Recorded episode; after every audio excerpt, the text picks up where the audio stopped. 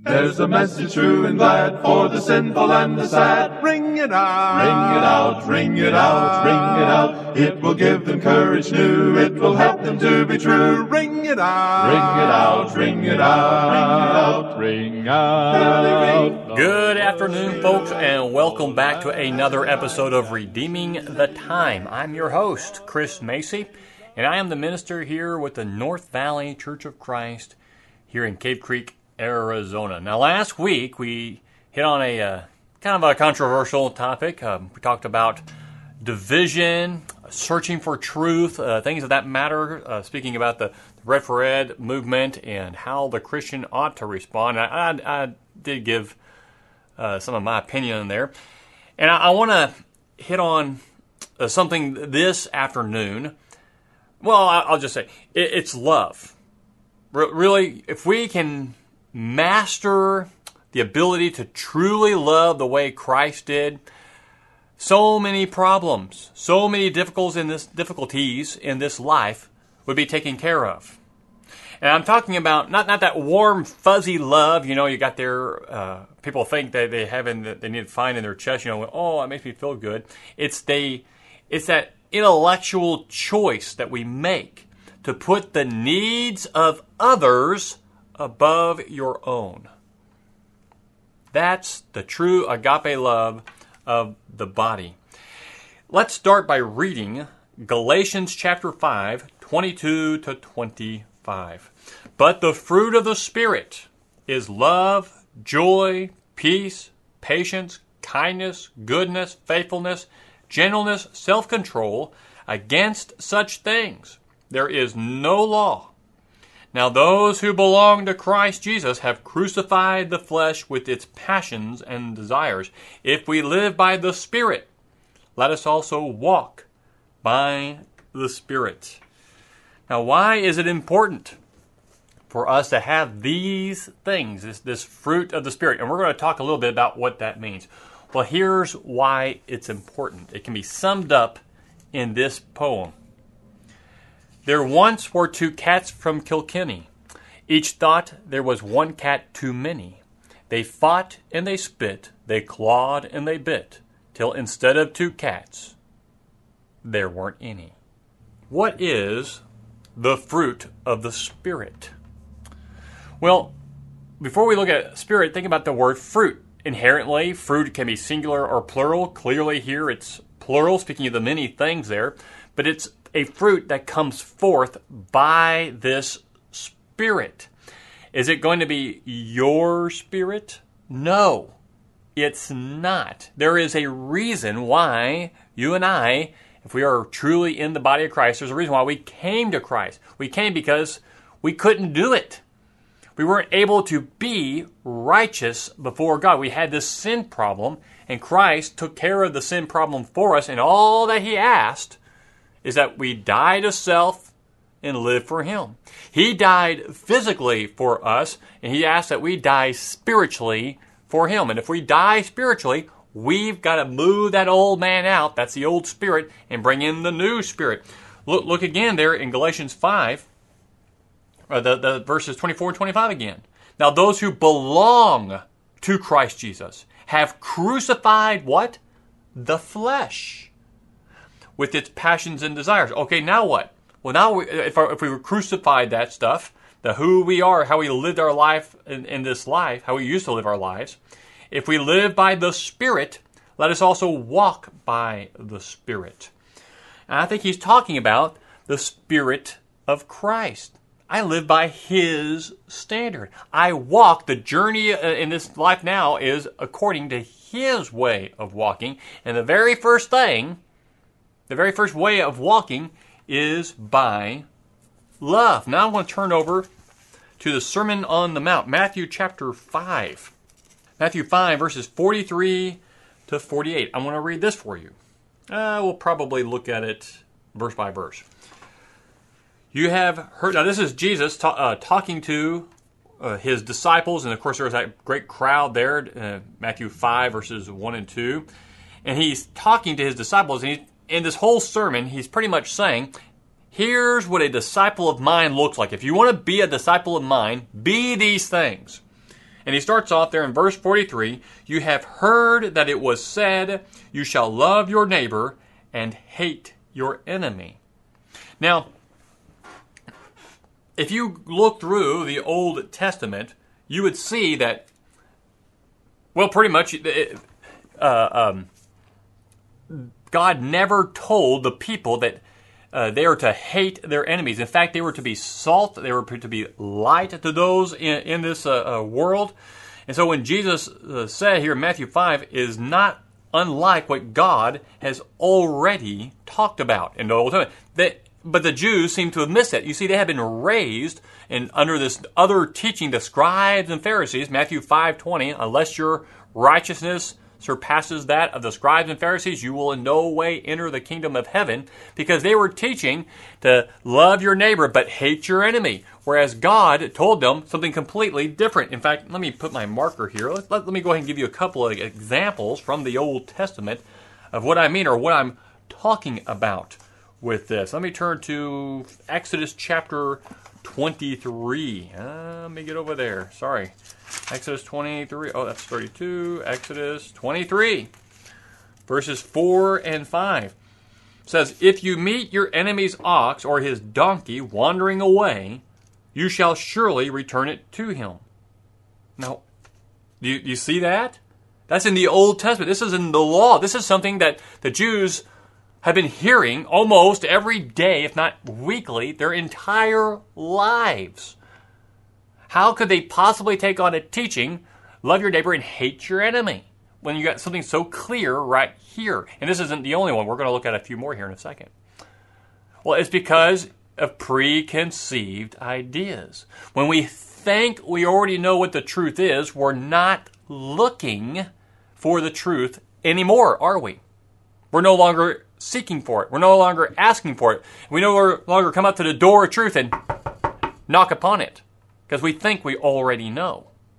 And so we're not looking for it anymore. And we just read over these things and we move right along. You may be thinking, well, I don't see how that's possible, Chris. It is. Have you ever taken one of those tests where you're supposed to count the letter, the, how many times you see the letter F in a paragraph? And so you go through, you count, you see, let's say eight. You scroll down on the email, usually that's where I've seen them. Scroll on the email and says, How many did you get? Well, I got eight. Well, there were 12. Another one. You scroll back up. You count again. Eight. Scroll back down. Did you? And, then the text, uh, as you keep scrolling down, it says, "Did you go back and count again? Didn't you?" There's twelve, and you. Pro- and it says you probably guessed eight or nine. I'm like, I did, and then it says, "Look for the words of and if."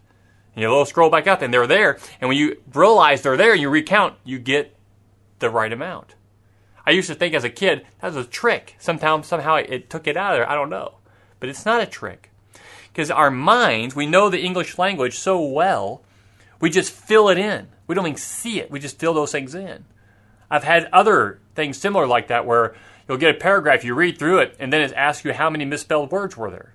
Well, I don't know, four, none, I don't know. It says, told you to look at a few words, and they weren't just misspelled, they were completely wrong on their spelling. But I had the right first letter and the correct last letter, and with the context of the paragraph, your brain automatically puts it in the right position, what it should be, and you assume what it is. You don't even realize you do it, you do it so often.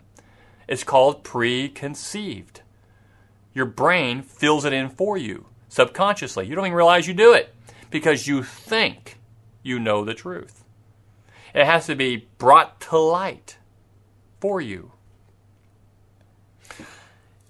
And so these Jews would be reading through Exodus and they think they know what the truth is and they don't see what's happening here in Exodus 23 4. If you meet your enemy's ox or his donkey wandering away, you shall surely return it to him. That would be the loving thing to do.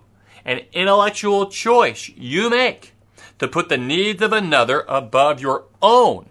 Not your own needs, but above yourself. Even the way you feel toward them. You put that aside because of love. Maybe your enemy, they may hate you, you may hate them. Who knows? But you love them. Did you know you can do both? I mean, maybe hate's the wrong word. Dislike someone, but still love them. And that love is an intellectual choice. It's not a feeling. you choose to do what is right toward them, no matter what, no matter how you feel. Verse 5 of Exodus 23 If you see the donkey of one who hates you lying helpless under its load, you shall refrain from leaving it to him. You shall surely release it with him. Help him out. Work with him. That's the choosing to put their needs above your own. And for many folks, that can be very, very difficult to do. But that is true love. I want to give my opinion again on the Red for Ed movement. I am for the teachers, okay? I'm for them. They deserve to get the 20%. I'm behind that 100%. I want our public schools to be good. I want our children to learn. I want the teachers to have the resources available to them to help the kids learn. But when you're out there uh, on strike, and during your strike, you're promoting the Democrat person running for governor, which I saw out there doing. I also saw these teachers out there having a party and barbecuing and all this other stuff and having fun. And they're being paid. They're not they're not lo- losing money here. They're still being paid. And you know what's going on with the children? They're not learning. Well, they're learning, just not good things. They're learning here's how you get stuff done. You protest. You have you get up in arms and you get angry.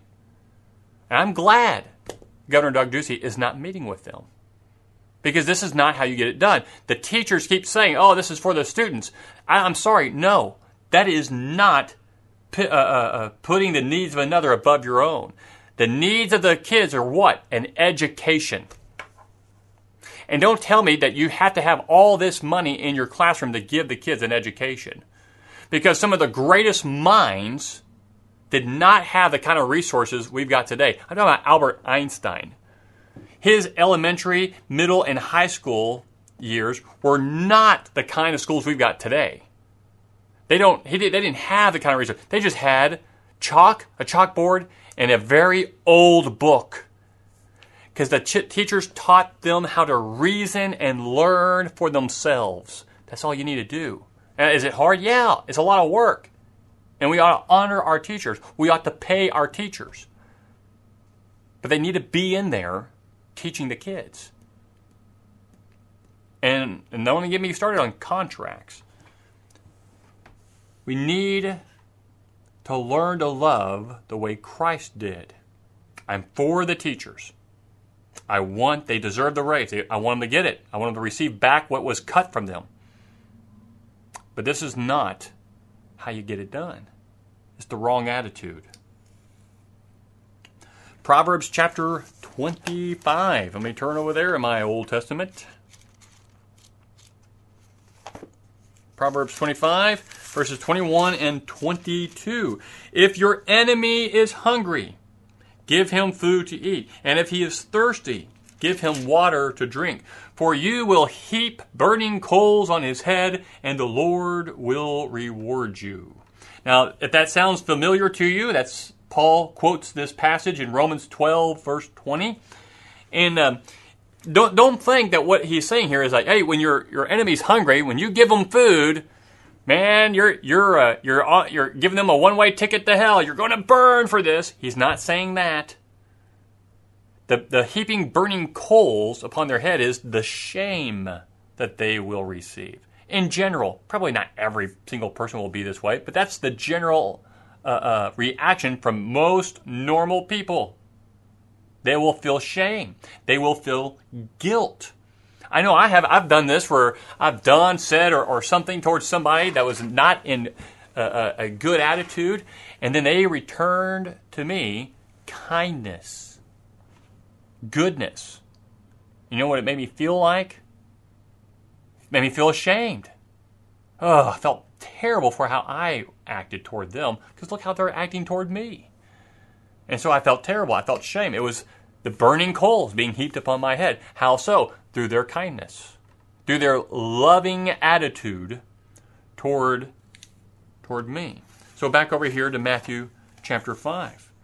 You have heard, uh, J- Jesus said, You have heard that it was said, Here's what you've been taught. You shall love your neighbor and hate your enemy. But I say to you, love your enemies. Pray for those who persecute you, so that you may be the sons of your Father who is in heaven. For he causes his sun to rise on the evil and the good, and sends rain on the righteous and the unrighteous. For if you love those who love you, what reward do you have? Do not even the tax collectors do the same? If you greet only your brothers, what more are you doing than others? Do not even the Gentiles do the same? Therefore, you are to be perfect as your heavenly Father is perfect. And what, what Jesus is saying here in that, in that um, you know, if the Gentiles uh, do the same, and what, what good if you only greet your brothers, don't the others do that the same? What he's saying there is that don't be like the world. Yeah, so what that you do it to your brothers and sisters? You needed to do it to all men. And when you do that, you come out of the darkness and you become this shining light. And that's pretty significant. That's something that's visible. People can see that kind of attitude. I remember when I was flying uh, uh, overseas, going, I was on my way to Germany. Uh, well, I was on my way to Afghanistan, going to Germany. I was to, going to war back then, and I, I, remember sitting in the airplane, the jet, and it was uh, two, three in the morning. I had my my eyes were open. I, I had woken up. Anyway, I was looking out the window, pitch black, nothing to see, couldn't see a thing. And we were several hours into the trip. We were probably we were getting close to to Europe, I, I assume. So I kept looking for for some sign of a city lights that you know maybe we're getting closer to, to our landing. I was getting so tired of being in the plane. I'm looking and looking, and all of a sudden, in all the blackness, and I know we're tens of 20, I don't know how many thousands of feet, but we're way up there. You know, have you ever seen those jets you look up in the sky, they're just little bitty dots? I couldn't imagine how small everything else would look from the plane. And so I'm looking out there, and out of all the blackness, I see this light. I'm looking at that. What is that? And then it dawned on me. That is the light from some sort of ship in the ocean. Now, if it was daytime, you know, if it was light everywhere, I could see the ocean. I, there's probably no way I could see that boat. It would be too small. I would not be able to see it. But in with everything being in darkness, and that one itty bitty boat with its light on, boom! My eyes were drawn straight to it. It was so obvious. I could see it. And that's the kind of love that Jesus wants us to have. It's a visible love, it's light. And when you're surrounded by darkness, you become very, very obvious. And he ends out the chapter, therefore you are to be perfect. Oh boy. As your heavenly Father is perfect. Perfect as in sinless? No, that's not what he's saying. The word perfect here can be translated translated as complete or brought to its intended end. And when you have these kinds of attitudes in you, you will be complete. You'll become what your Father intends you to be. That love, God, for God is love. 1 John chapter 4. And so you need to love like your Father in heaven loves. Now, how bad? How bad is it out there in the world? I mean, who really wants to be angry all the time, right? Well, l- listen to this.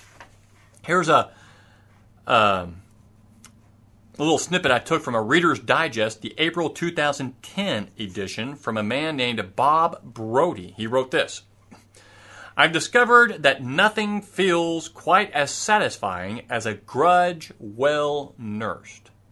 I had a boss who took a dislike to me from my first day on the job, even though she hired me.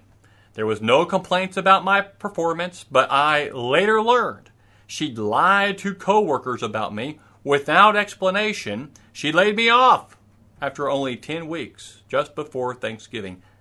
Nevertheless, I had a family to support. Was I to forgive her? Should I now? Give me one good reason. My grudge against her balanced out that injustice, somehow righted the universe. It has kept me warm on many a cold night. A long standing grudge suggests that we hold certain standards, that we respect ourselves enough to reject bad behavior, failure to forgive can be just as righteous, just as honorable as forgiveness itself. End quote. Amazing. I can't believe anybody would have that kind of attitude, but they do. And there are times when we do feel that way, right? But we should be angry at that person.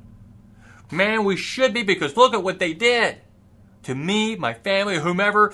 We should hold on to that and use that and funnel that to into our minds and heart as energy so that we can really move forward here at getting what we or they or whatever deserves.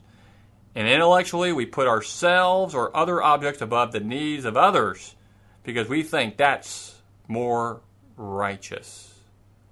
But if you are a Christian, if you profess Jesus as your Lord, you need to have His kind of love, which is a servant kind of love. To intellectually choose to make or, or that have an intelligent choice that you put the needs of others above your own. Excuse me. Let me turn to 1 John chapter 3. I know we don't have much more time, so I want to get to this last part. 1 John chapter 3, verses uh, 11 to 22. And in this passage, uh, John writes, now, you know, John, the book for 1 John can be broken up into two parts. The first part is God is light. That's the first half. Chapter 1, 5 to 310. And then the second half is God is love, 311 to 521. And here in 11 to 22, this is really the introduction that really sets the platform or the foundation, what he's about ready to get into. But I think it'll be helpful here for us. He says, For this is the message which you have heard from the beginning, that we should love one another. Not as Cain, who was of the evil one and slew his brother. And for what reason did he slay him? Because his deeds were evil and his brothers were righteous. Now, let me stop there for a second. You know, do you think that Cain just woke up one morning and thought, you know what, I'm going to kill my brother Abel? He'd always loved him, but what, for some reason he just woke up that morning and I'm going to kill him. Or, you know, when someone walks into a building, say someone you know, and they just kind of walk up to some fella and pops him right in the nose, just punches him. And immediately in your mind, you know something is going on. Something had already happened that brought this about, right? Same thing with Cain. Cain didn't just wake up and wanted, wanted to murder his brother. It was something that, it was a grudge. It was that grudge that uh, he nursed. It was a slow burn. And he didn't deal with it. He didn't choose to do the right thing and, and love his brothers and try to let go of those things or make it right. He just wanted to hold on to it. He nursed it and let it fester inside of him until eventually it came to fruition. And murder came about. Over what? That sacrifice? Amazing. Amazing. John goes on writing, verse 13. Do not be surprised, brethren, if the world hates you. We know that we have passed out of death into life because we love the brethren. He who does not love abides in death. Everyone who hates his brother is a murderer, and you know that no murderer has eternal life abiding in him. Now, that what a what an amazing uh, comparison there. If you do not have love, you're, you you can be compared to a murderer. How so? If you don't love your brother, the same kind of judgment is going to come upon you that a murderer receives. What, what does a murderer get? What's the justification there? Death. And if you don't have love, if you don't love your brethren, what's the justification? Spiritually, death. That's what he's saying. Everyone who hates his brother is a murderer, and you know that no murderer has eternal life abiding in him. Verse 16 We know love by this, that he laid down his life for us and we ought to lay down our lives for the brethren. But whoever has the world's goods and sees his brother in need and closes his heart against him, how does the love of God abide in him? Little children, let us not love with word or with tongue, but in deed and truth. We will know by this that we are of the truth and will assure our heart before him. And whatever our heart condemns us, for God is greater than our heart and knows all things. Beloved, if our heart does not condemn us, we have confidence before God. And whatever we ask, we receive from Him because we keep His commandments and do the things that are pleasing in His sight. In this passage, I only got a couple minutes left. I'm going to have to go over this pretty quickly. We see, number one, love's power is seen in its originator, there in verse 11. The message of love is that which comes from Jesus himself. The fundamental, fundamental truth is this God is love, 1 John 4 8. And then verses 12 to 13, love's power is seen in its enemies. The world fights against those who exhibit the love of God. Those who do not have love fall into the same trap as did Cain. His lack of love drove him to commit murder. Love's power is seen in its ability to transform, verses 14 to 15. By loving the brethren, we have transitioned from death to life. Those who fail to love abide in death. A failure to love brings about a charge of murder, and being a murderer brings a judgment of condemnation. And love's power is also seen in how it motivates.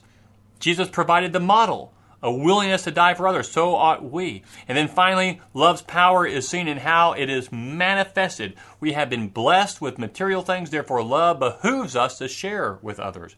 Our love is manifested in four ways through our words, our tongue, our deeds, and the truth. Let us love like the Lord loved. And if everyone did that, what a great and wonderful world it would be. Folks, let's make the most of every opportunity. Let us make the most of our time as we still been given as it's been given to us by our Father in heaven. May the Lord bless you in all that you do. Ring it out.